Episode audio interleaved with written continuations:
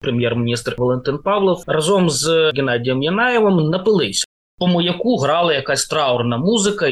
Українське телебачення не було в ефірі до 16 години 19 серпня. Друк більшості газет був зупинений. Це був інформаційний вакуум, в якому опинилася більшість українців ворожі голоси. Я слухав радіо BBC, голос Америки. Я придумав, як обмотати квартиру дротами, і щось стало чути. Як це не смішно звучить, найбільшим проривом стала програма «Время». Це був початок епохи CNN. Медіуми подкаст про історії, в які нас втягує медіаіндустрія. Всім привіт! Ви слухаєте подкаст Медіуми. Це подкаст про історії, в які нас втягує медіаіндустрія. При мікрофоні Вадим Міський. Поряд зі мною моя колега Наталка Соколенко, і вона зараз представить гостя, з яким ми будемо разом говорити про дуже цікаву і зворушливу історію 32-річної давнини. Нагадаю, що тоді, якраз у радянському союзі, відбувся серпневий путч, а Україна за кілька днів після цього проголосила свою незалежність. Тоді я трошки більше представлю нашого гостя Олександр Зінченко, історик, публіцист, журналіст, телеведучий і автор, на мою думку, найкращого документального фільму часів незалежної України, який називається Колапс, як українці зруйнували імперію зла. Олександр, ще раз дякую тобі від себе і від всіх моїх родичів і друзів, які подивилися. І тепер вже кожного року така наша традиція буде передивлятися цей документальний фільм за те, що ти зробив його, і власне там і відображені оці буремні історичні дні. І там є і згадки про журналістів, як журналісти, яку роль відіграли. Але спершу давай про саму дату 19 серпня 1991 року. У Москві трапляється пуч на російських чи то пак радянських центральних телеканалах. Люди бачать Лебедине озеро замість тих програм, які мали би бути в ефірі. А що передавали українські телеканали і радіо, до речі, і газети, що писали про події у Москві 19 серпня 91-го року? По перше, дякую за дуже теплі слова. Дійсно, я десь, чесно кажучи, сподівався повторити лаври Ільдара Рязаного з його фільмом з легким паром, в тому сенсі, щоб його от передивлялося фільм Колапс, як українці зруйнували імперію зла. Передивлялося щороку, бо це насправді такий міні-підручник історії, і чесно кажучи, на цей ефект я дуже розраховував. А дійсно, якщо ми повернемося до подій 19 серпня 1991 року, то українські змі показували мало. Ну, по перше, про українське телебачення в множині про канали українського телебачення було складно говорити, бо знов таки українське телебачення у Т1, як його знов таки називали, воно не було в ефірі до 16 години 19 серпня це був понеділок. Українське телебачення перебувало на так званій профілактиці. Тобто, це була одна історія. Коли йшлося дійсно про державне телебачення, центральне телебачення, то ясна річ, що окрім от власне того, як там лебеді танцюють, як Юрій Щербак дуже смішно описував в фільмі, і окрім зачитування постанов оцих розпоряджень ГКЧП государственного Національного комітету по чрезвичайному положенню, в принципі, було мало що можливо зрозуміти. Це взагалі був такий собі інформаційний вакуум, в якому опинилася більшість е, українців і більшість людей в радянському союзі. Якщо ти мешкав в Москві, ти міг висунути голову на вулицю і подивитися, що там відбувається. І Знов таки, ті мої респонденти, ті мої спікери в фільмі, вони які були в Москві, вони розказували, що дуже часто вони більшу інформацію отримали саме від своїх безпосередніх вражень, е, коли вони йшли вулицями радянської столиці, ніж із е, якихось повідомлень медій. Це була дійсно організована інформаційна блокада Причому це було абсолютно свідомо. Дуже пізно вночі чи дуже рано вранці, 19 серпня, відбувається такий е, цікавий епізод, коли там, е, якщо я не помиляюся, десь в 5.20 е, голова Держкомтелерадіо Леонід Кравченко в Москві отримує пакет документів ГКЧП, які необхідно було зачитати в ефірі, і повідомлення про те, що ефір в цей день має відбуватися за сценарієм дня траура, коли помирає хтось із видатних партійних або радянських діячів. Ну і звичайно, я просто дуже добре пам'ятаю свої відчуття в цей ранок, коли я прокидаюся, і мені мама каже: Знаєш, в нас новий президент. Я був звичайно страшенно дуже здивований, бо Горбачов е, не проявляв якихось ознак хвороби весь попередній період, і е, це було дійсно таким дисонансом. Звучало коли по маяку, здається, в нас той момент працював маяк.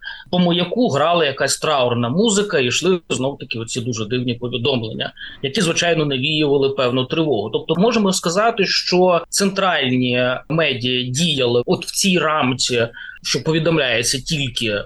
Е, повідомлення всі ці ГКЧП і грає сумна музика. Альтернатив дістати якісь знання, якісь події, про якісь події поза межами центральних медій було не так багато. Знов таки інтернету ще не було. Я, наприклад, тоді мешкав у Харкові, і з альтернативних медій існував тільки перший незалежний комерційний телеканал, взагалі на території всього радянського союзу, телеканал АТВ альтернативне телебачення, але і він, ясна річ, в цих умовах мало що міг розказати, що ж там власне відбувається. Газети знов таки більшість газет, друк більшості газет був зупинений. Я дуже добре пам'ятаю, я був дуже активний хлопчик е, суспільно-політичний. Перше, я що я зробив, це я поїхав в центр в Харкові і на Сумській в Союз Печаті намагався купити свіжу пресу. Свіжої преси не було за виключенням знов таки офіційних газет, які надрукували знов таки більшість цих всіх повідомлень е, ГКЧП. Я можу сказати, що в Москві ще якийсь час встигло провіщати ехо Москви радіо. В принципі, все і іншими словами, більшість інформації, яку, наприклад, я отримав в той час, це була інформація, яку вдавалося ловити за допомогою те, що називалося знов таки в радянській пропаганді ворожі голоси. Тобто, насамперед, я слухав радіо BBC, можливо, там я вже не пам'ятаю, здається, голос Америки мені вдалося зловити. Їх трошки глушили, і це було знов таки дуже смішно. Я намагався їх спіймати для того, щоб посилити сигнал. Я придумав, як обмотати квартиру дротами з звичайного побутового подовжувача. Зробив посилювач для антени цього радіоприймача, і щось стало чути. От знов таки завдяки тому, що в Києві було кілька західних кореспондентів. Микола Вересень тоді працював відомий український телеведучий діяч. Він тоді працював е, для BBC і передавав з Києва якісь повідомлення. Але більшість е, кореспондентів, які базувалися в Києві в той день, е, Марта Дичок, е, Сьюзен Вієц, вони опинилися в Запоріжжі, бо там якраз напередодні закінчився фестиваль Червона рута, друга червона рута. Дехто з знов таки літо, період відпусток, наприклад, там в Києві на той час перебувала сьогоднішня віце-прем'єрка уряду Канади Хрістя Фрілян. Тоді вона працювала, здається, для Financial Times, і вона поїхала просто у відпустку в цей час. Тобто в Києві залишався з всіх західних медіа тільки один Микола Вересень. І ясна річ, що спіймати, сприймати якусь е, правдиву перевірену інформацію, що відбувається в Києві, що відбувається в Криму, що насправді відбувається в Криму, зрештою, що відбувається в Москві, окрім того, що ми знов таки бачили по телевізору вигляді Лебединного озера і безкінечно повторюваних повідомлень ГКЧП. От в цьому цьому було дуже складно знайти якусь альтернативу. Сашко, до речі, дуже цікавий лайфхак із радіо. Я знаю, що є люди із окупованих територій, які також намагаються підсилити собі сигнал схожим способом зараз, і це для них спосіб упіймати чи не єдине медіа, яке доступне там українське, українське радіо. А хотів я запитати тебе про те, коли ж ті засоби масової інформації, які можна було упіймати в Україні, прочитати, е, впіймати на антенну, е, коли вони отямилися, оговталися. Що в момент, коли припинилося це Лебедине озеро і нескінченні зведення про рішення ГКЧП, що тоді з'явилося в ефірі? Як вони почали висвітлювати, коли отямились? Насправді, як це не смішно можливо звучить, найбільшим проривом стала програма «Время» центрального телебачення, яка була в той же день, 19 серпня 91-го року, показана в ефірі центрального телебачення. Проблема полягала в тому, що свободу, до якої вже так трошки радянський союз почав звикати за часи перебудови, її починали все ж таки цю свободу потроху любити, звикати до і, по-перше, звіт про прес-конференцію ГКЧП він справив на багатьох е, таке враження, що якщо спочатку всі чекали масових арештів, якщо спочатку всі чекали якихось е, аля латиноамериканських переворотів е, з масовими розстрілами, стадіон так стадіон знову таки, і от розстріли на стадіонах, якісь такі жахіття малювала уява багатьох людей на початку першого дня путчу, 19 серпня. То от вже після того як показали це дійство. Бо прес-конференція ця справила на більшість людей, навіть прихильників жорсткої руки, ортодоксальних комуністів, абсолютно гнетюче враження. Якісь сірі миші організували пуч, бо це виглядало саме в такий дуже дивний спосіб. Вони виглядали непереконливо. Вони не виглядали страшно, вони намагалися якось виправдовуватися. Я б руки, сказав. які в них дрижали. Мені а... завжди пригадується фраза, що такими дрожащими руками власть не беруть. Ну, це Хазанов та пожартував потім на мітингу, здається, 21 числа чи 20 числа. Але питання в іншому. Питання в тому, що це дійсно виглядало катастрофічно. Це виглядало непереконливо. Знов таки хунта, яка бере владу в свої руки, вона не має виправдовуватися. А ці виправдовувалися. Левко Григорович Лук'яненко він прокоментував потім це в такий спосіб, що ну от ясно, що Янаєв не Наполеон. Якщо ви хочете, щоб вас боялися, то треба показувати шибениці, а не прес-конференції. От приблизно так висловлювався Левко Лук'яненко в ті дні, і в принципі, вочевидь, він був правий. І це просто зруйнувало от всю цю інтригу дуже страшного ГКЧП.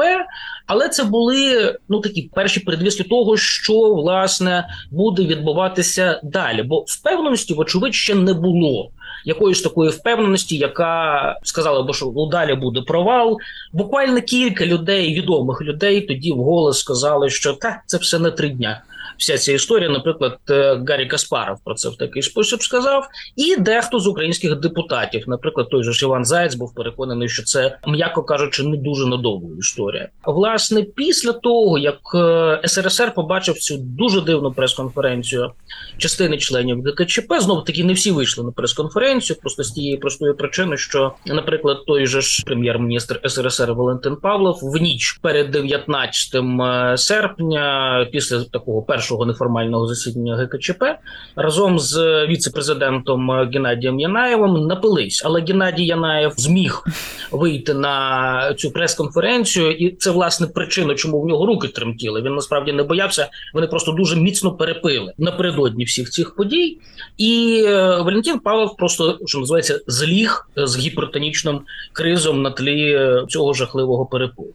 Я розумію, що це трошки звучить як водевіль, але більшість людей, звичайно, всіх цих подробиць не знало 19 серпня, і в принципі ніхто не міг е, цього сказати.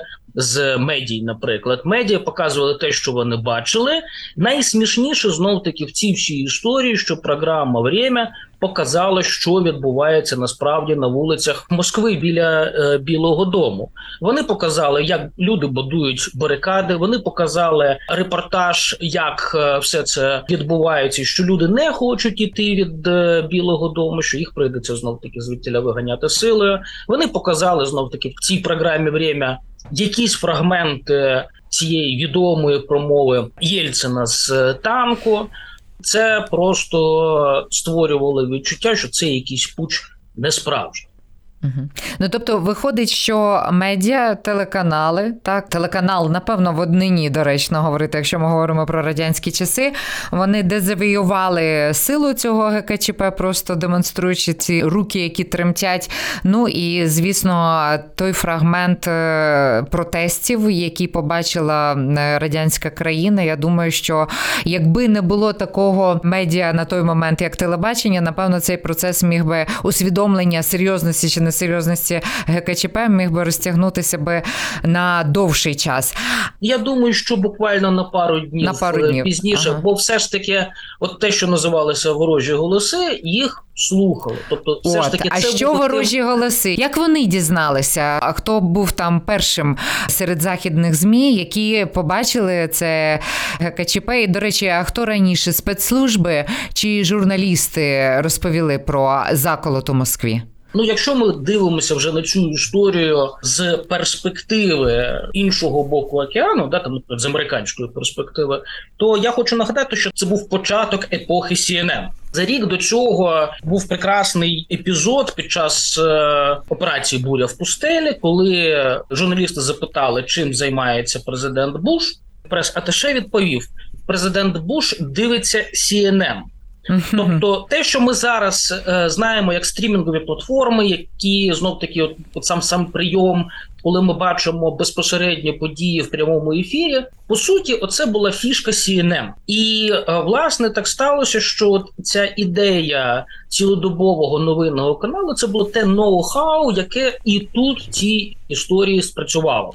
Тобто, ідея, власне, те, що новини можна показувати кожну годину приблизно одні ті самі, показуючи розвиток подій, воно спочатку виглядало як е, комерційно взагалі неспроможне. Але раптом з'ясувалося, що під час подій в Москві і в радянському союзі в серпні 91-го року, що це в принципі непогано продається в кризові такі ситуації. Ну і люди поступово поступово починали звикати, що інформаційні канали це може бути, і це цікаво. І новини в прямому ефірі, розвиток подій в прямому ефірі це дуже цікаво.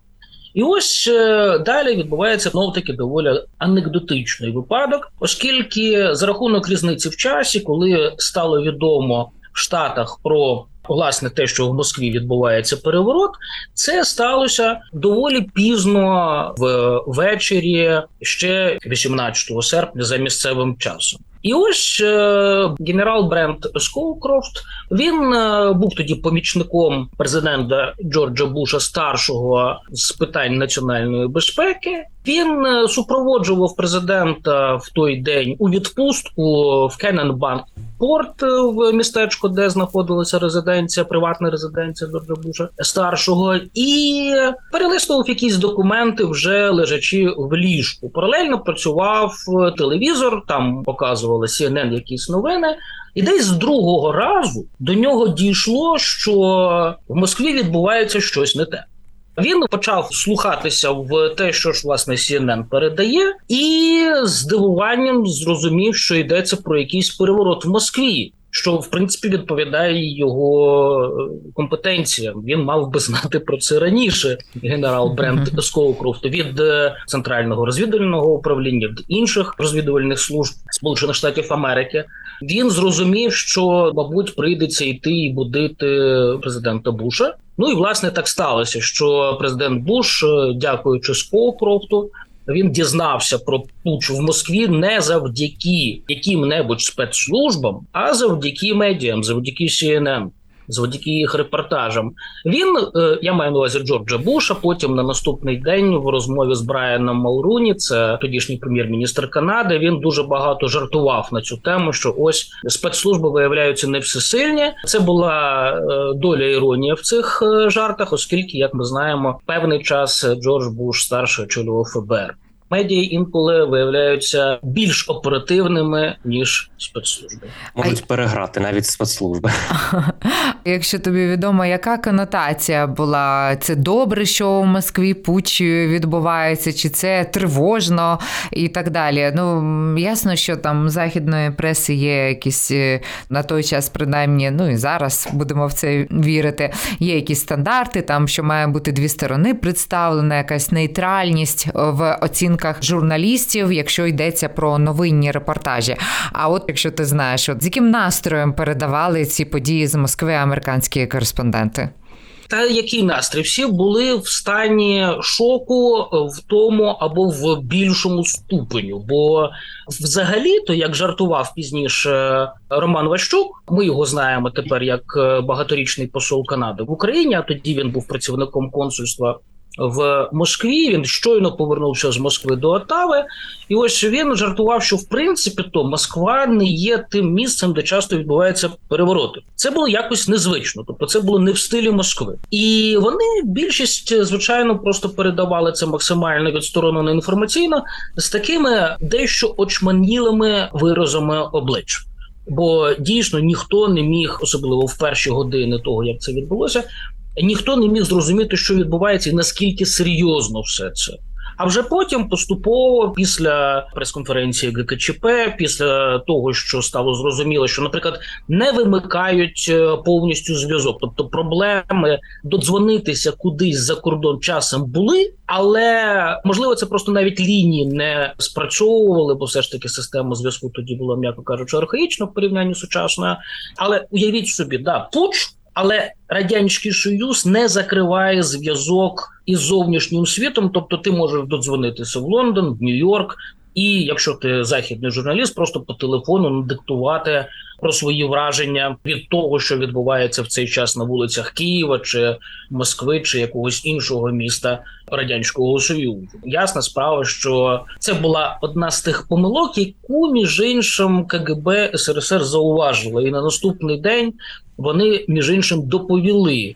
ГКЧПістам і голові КГБ Владимиру Ключкову, який був одним з ключових заколотників, що це була помилка але було пізно. Так, справді було пізно. Історія набирала обертів і прискорювалася завдяки ролі журналістів і можливостям, зокрема і технічним, демонструвати те, що відбувається тоді в Москві усьому світу. Олександре, а от повертаючись до фільму Колапс, як українці зруйнували імперію зла, я скажу, що для мене, як для журналістки, один із таких сенсаційних і важливих, до речі, моментів було те, що ти там показуєш читаєш хроніку. Е, вже було 21 серпня в будинку письменників України на банкові. Це там, де зараз знаходиться офіс президента. Збиралася українська інтелігенція, українські лідери громадської думки, зокрема, і вони дуже гаряче обговорювали, що відбувається в Москві, що відбувається в Києві. Були такі палки промови і так далі. І тут на кадрах, які ти демонструєш в цьому фільмі, встає чоловік і представляється, говорить: я журналіст газети Вечірній Київ, і говорить в такому сенсі, що досить обговорювати, теоретизувати. Давайте вже переходьте до проголошення незалежності. І для мене я ж повторюся, як для журналістки дуже цінно, що ці слова належать журналісту. А коли отямилися українські засоби масової інформації після того, як їх ну 19 числа, по суті, ще радянські спецслужби, можна сказати, вирубали. От коли вони вже українські газети, преса вийшли на авансцену, пішли в ту ж Верховну Раду, в будинок письменників до Кравчука. І коли вже ми від якого числа могли чути вже голос українських медіа і про що в них говорилося, і що вони демонстрували. Тут е, треба відразу сказати, що власне це була прес-конференція, тобто там більшість присутніх в цьому залі були журналісти. Там був, наприклад, Віталій Портніков з відомих сьогодні журналістів. Знов таки я вже згадував Марту Дичок, е, яка тоді працювала для Guardian. Там було дуже багато журналістів. Це можна просто побачити на цих кадрах. По перше, а звідки ці кадри взялися? Це абсолютно фантастичний архів Ярослава Кензера. Він uh зафіксував величезну кількість. Е, по суті, це така досить дивна історія, коли професійний журналіст Ярослав Кензюр стає депутатом Верховної Ради, але водночас продовжує фіксувати цю реальність журналістськими методами. Він просто носив з собою де тільки можна і де не можна, теж бо були епізоди, коли не можна було, коли просили виключити камеру. А він не виключав камеру, коли йдеться, наприклад, про зустріч е, депутатів народної ради із е, командувачем е, Київського військового округу генералом Чичеватовим. І це було досить е, фантастичний досвід, бо насправді ми завдяки цьому архіву сьогодні бачимо таку кількість фантастичних подробиць, які б звичайно ніхто просто-напросто б не зафіксував би жодний е, журналіст. Тобто, це абсолютно унікальний архів. Я тішуся, що я мав змогу з ним працювати. Це неймовірна робота. І ось цей архів, ці кадри вони дійсно фіксують, що величезна кількість людей які знаходилися і 20 і 21 серпня 91-го року в будинку спілки письменників в штаб-квартирі, по суті, такій революційній штаб-квартирі Народної ради. Ось там дійсно вирувало життя, і величезна кількість журналістів, звичайно, не могли не питати про перспективи незалежності. Вочевидь, знов таки це питання, що називається вітало в повітрі. Тобто всі очікували, що це рано чи пізно має прозвучати, і власне, от за лаштунками цього всього, але знов таки, дякуючи відеокамері Ярослава Кензера, ми бачимо сьогодні кадри, як засідала Народна Рада, і хто першим говорив. Про необхідність проголошення української незалежності серед е, депутатів демократичної опозиції це був Левко Григорович Лук'яненко і Іван Олександрович Заєць. Ось вони по суті почали просувати серед політиків першими. В цих обставинах, в цих складних обставинах ідею проголошення української незалежності ясна справа, що знов таки ця тема вона була для багатьох дуже важливою суголосно. Відповідно, от знов таки один із колег е, теж вирішив, що про це необхідно сказати вголос. Ну і власне, вже тоді ж, 21 серпня, відбуваються переговори Народної ради із е, Леонідом Кровчуком, головою Верховної Ради, і в результаті вони наполягають, щоб була скликана позачергова, чи як раніше тоді казали, надзвичайна сесія Верховної Ради. І якраз 21 числа вдалося зібрати необхідну кількість е, голосів е, на вимогу скликати цю надзвичайну сесію. То по суті, знов таки події 21 серпня вони проклали дорогу до формального проголошення української незалежності, і тут треба сказати, що дійсно це був той випадок, коли і політики, і медіа вони дивилися в одному напрямку в один бік. Я от хочу для наших слухачів сказати, що ті захопливі такі історичні миті, які зараз вихоплює Сашко і розповідає в нас у подкасті, можна детальніше і цікавіше подивитися у фільмі Колапс. І е, у зв'язку з цим я от е, гортаю стрічку новин на детекторі медіа і бачу, що у червні цього року Олександр Зінченко анонсував вихід книжки за мотивами серіалу Колапс. Сашко, а що буде додаткового у книжці, чого ти не включив до фільму? Чи буде так, щось ну, таке? Вочевидь, бо коли ти збираєш матеріали для такого великого фільму, знов таки це сім серій, тобто це 6,5 годин хронометражу, і здається, що це багато. Але коли ти намагаєшся в 6,5 годин розказати історію кількох років, з'ясовується, що тебе за межами хронометражу фільму лишаються кілька років. Та? Тобто, це треба чітко розуміти, що це приблизно так, що тобі дали сім ведер, сім серій, сім ведер. От є океан інформації, бери, зачерпни з нього сім. Багато чи це мало? Ясна справа, що величезна кількість важливих подробиць е, фільм не могли влізти просто з цієї простої причини обмеженості хронометражу. Книжка дозволяє зробити трошки ширше, задати ширший контекст, але знову таки я відчуваю, що і цей формат він все ж таки обмежує певні можливості. Бо, наприклад, коли я згадую ті чи інші спецповідомлення КГБ. Кравчуку ГБ почало інформувати Кравчука від того моменту, як він був обраний головою Верховної Ради в липні 90-го року. То він був формальним керівником Української радянської соціалістичної республіки після цього, і його КГБ починає інформувати про різні речі, в тому числі міжнародної політики, в тому числі, наприклад, про зміни ставлення в Сполучених Штатах Америки до ідеї проголошення української незалежності. Це починається знову таки з літа 90-го року. Такі повідомлення починають КГБ надсилати Кравчуку. І от коли ти просто розумієш, що одних тільки тих повідомлень КГБ про зміни ставлення Сполучених Штатів Америки в до української незалежності трошки більше десятки, і це перепрошую вже міні-брошурка виходить тільки про те, от як КГБ доповідали Кравчуку про те, що думають в США про українську незалежність, про перспективи проголошення, реакція на проголошення на голосування за декларацію про державний суверенітет України спочатку. Тобто, ти розумієш, що і книжки в деяких ситуаціях буде замало, бо книжка теж має певну свою фабулу, і ти просто не можеш запхати туди все, що ти знаєш. Це просто фізично неможливо. То звичайно, все одно приходиться селектувати, відбирати найважливіше, найхарактерніше, те, що вкладається в цю фабулу, те, що найбільше підкреслює цю фабулу. Це звичайно така доволі марудна праця, бо ти все одно вимушений потім величезну кількість інформації, величезну кількість цікавих, якихось можливо характерних деталей не брати в цю історію, просто через те, що тоді ця книжка перетвориться. На я не знаю, якесь багатомне зібрання документів, свідчень, і це просто буде непідйомно для звичайного читача.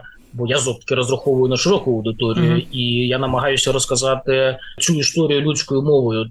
Тобто, іншими словами, щоб це не перетворилося в таку книжку, яку прочитає там, я не знаю, 15 колег істориків, і на цьому власне вона Тобто задум в тому, щоб книга як вид медіа втягнула якомога більше читачів у певну історію. І от в яку історію має і книга втягнути, і е, коли ти робив е, фільм, документальний фільм Колапс, як українці зруйнували імперію зла, твій задум був в чому? І я чомусь думаю, що не просто продемонструвати певний набір історичних фактів, там персон і так далі. Яку історію мають для себе засвоїти? Глядачі твого фільму? От була якась така таємна ідея? Вона не таємна, я багато разів про це говорив. Е, по-перше, незалежність не впала українцям на голову ні звідки. Угу. Ну страшенно перепрошую, але от тут навіть є певний символізм, коли незалежність проголошують в день народження Левка Григоровича Лук'яненка, да, 24 серпня він народився. Саме ця людина пише проект акту проголошення незалежності напередодні. І саме ця людина свого часу була засуджена на смертну кару за е, незалежність. Ну що значить українцям воно впало на голову? Просто були українці, які боролися за українську незалежність і ризикували життям, і вмирали, а були ті, ну для яких дійсно впало. Тобто, іншими словами, і цей фільм, і ця книжка знов таки насамперед про тих, е, на кого незалежність не впала, про тих, хто за цю незалежність боровся. Це перший момент. Другий момент це абсолютно фантастична історія, коли йдеться про день 24 серпня, про те, як утворився консенсус. Як утворився компроміс між комуністичною більшістю, ну знов таки група 239, так звана, і демократичною меншістю народною радою. Як так сталося, що Народна Рада вона змогла примусити діяти більшість за тим порядком денним, який проголосила саме вона? Це фантастична історія, бо знов таки в той день було кілька таких е, можливостей, коли сценарій міг поточитися абсолютно в інший спосіб. Наприклад, е, перепрошую кілька необережних кроків з боку комуністів, і Верховну Раду б зміла просто юрба людей, яка стоїть навколо Верховної Ради. І такий, знаєте, цікавий е, момент, цікава деталь, яку знов таки розповідав в своїх інтерв'ю і спогадах Богдан Гаврилишин. Комуністам насправді не було куди діватися з цього кораблю в буквальному сенсі слова. Знаєте чому? Чому? Бо Кравчук розпорядився закрити на ключ підземний перехід на інший бік Грушевського. Ага, тобто депутати б не втікли. На дворі люди стоять і підземним ходом не могли би втекти. Цікаво, так. І тому, коли мені розповідають, що Кравчук якийсь не такий, я просто хочу сказати: дорогі українці, навчіться цінувати тих своїх лідерів, яких ви мали. інших у вас не було. Можливо, ви щось не знаєте про їх внесок у цю історію. Ну, от, власне, для цього і книжки пишуться, і фільми знімаються. Щоб дізналися. Я думаю, що це буде дуже цікава і захоплива робота, і дуже відповідальна. Адже саме в результаті те, що ти обереш для того, аби залишилося в книжці, те і стане матеріалом, який відкриє очі на цю історію дуже цікаву, нетривіальну, дуже захопливу купі українців, купі наших співгромадян. Також не тільки українців. Я думаю, що і світове визнання така книжка може заслуговувати. Дякую тобі за сьогоднішню розмову. Ще раз дякую, Сашко, за фільм. Підкреслюю, що у нас уже в моїй родині серед моїх друзів вже утворюється ця традиція у переддень проголошення незалежності в ці е, дні серпня передивлятися твій фільм. І кожного разу знаєш, увага падає на якісь от деталі. І тому я принагідно всіх, всіх, е, хто нас зараз чує, закликаю. Якщо не дивилися, то подивитися. А якщо вже дивилися, то передивіться ще раз. Бо фільм справді це живий такий підручник історії. Я ще раз дякую за запрошення, і е, буквально наостанок хочу згадати, як е, коли ми закінчували монтаж цього фільму, я зателефонував моєму, е, як кажуть, партнерам Crime, режисеру фільму Сергію Лисенко. і кажу: ти знаєш, здається, ми зробили щось, що більше за нас. От мені дуже хотілося, щоб українці, коли повертаються назад і дивляться своє минуле, усвідомлювали, що були якісь такі моменти, до яких вони причетні, які більше за нас, які важливіші за нас. Дякую, дякую ще раз за розмову і чекаємо на вихід книги.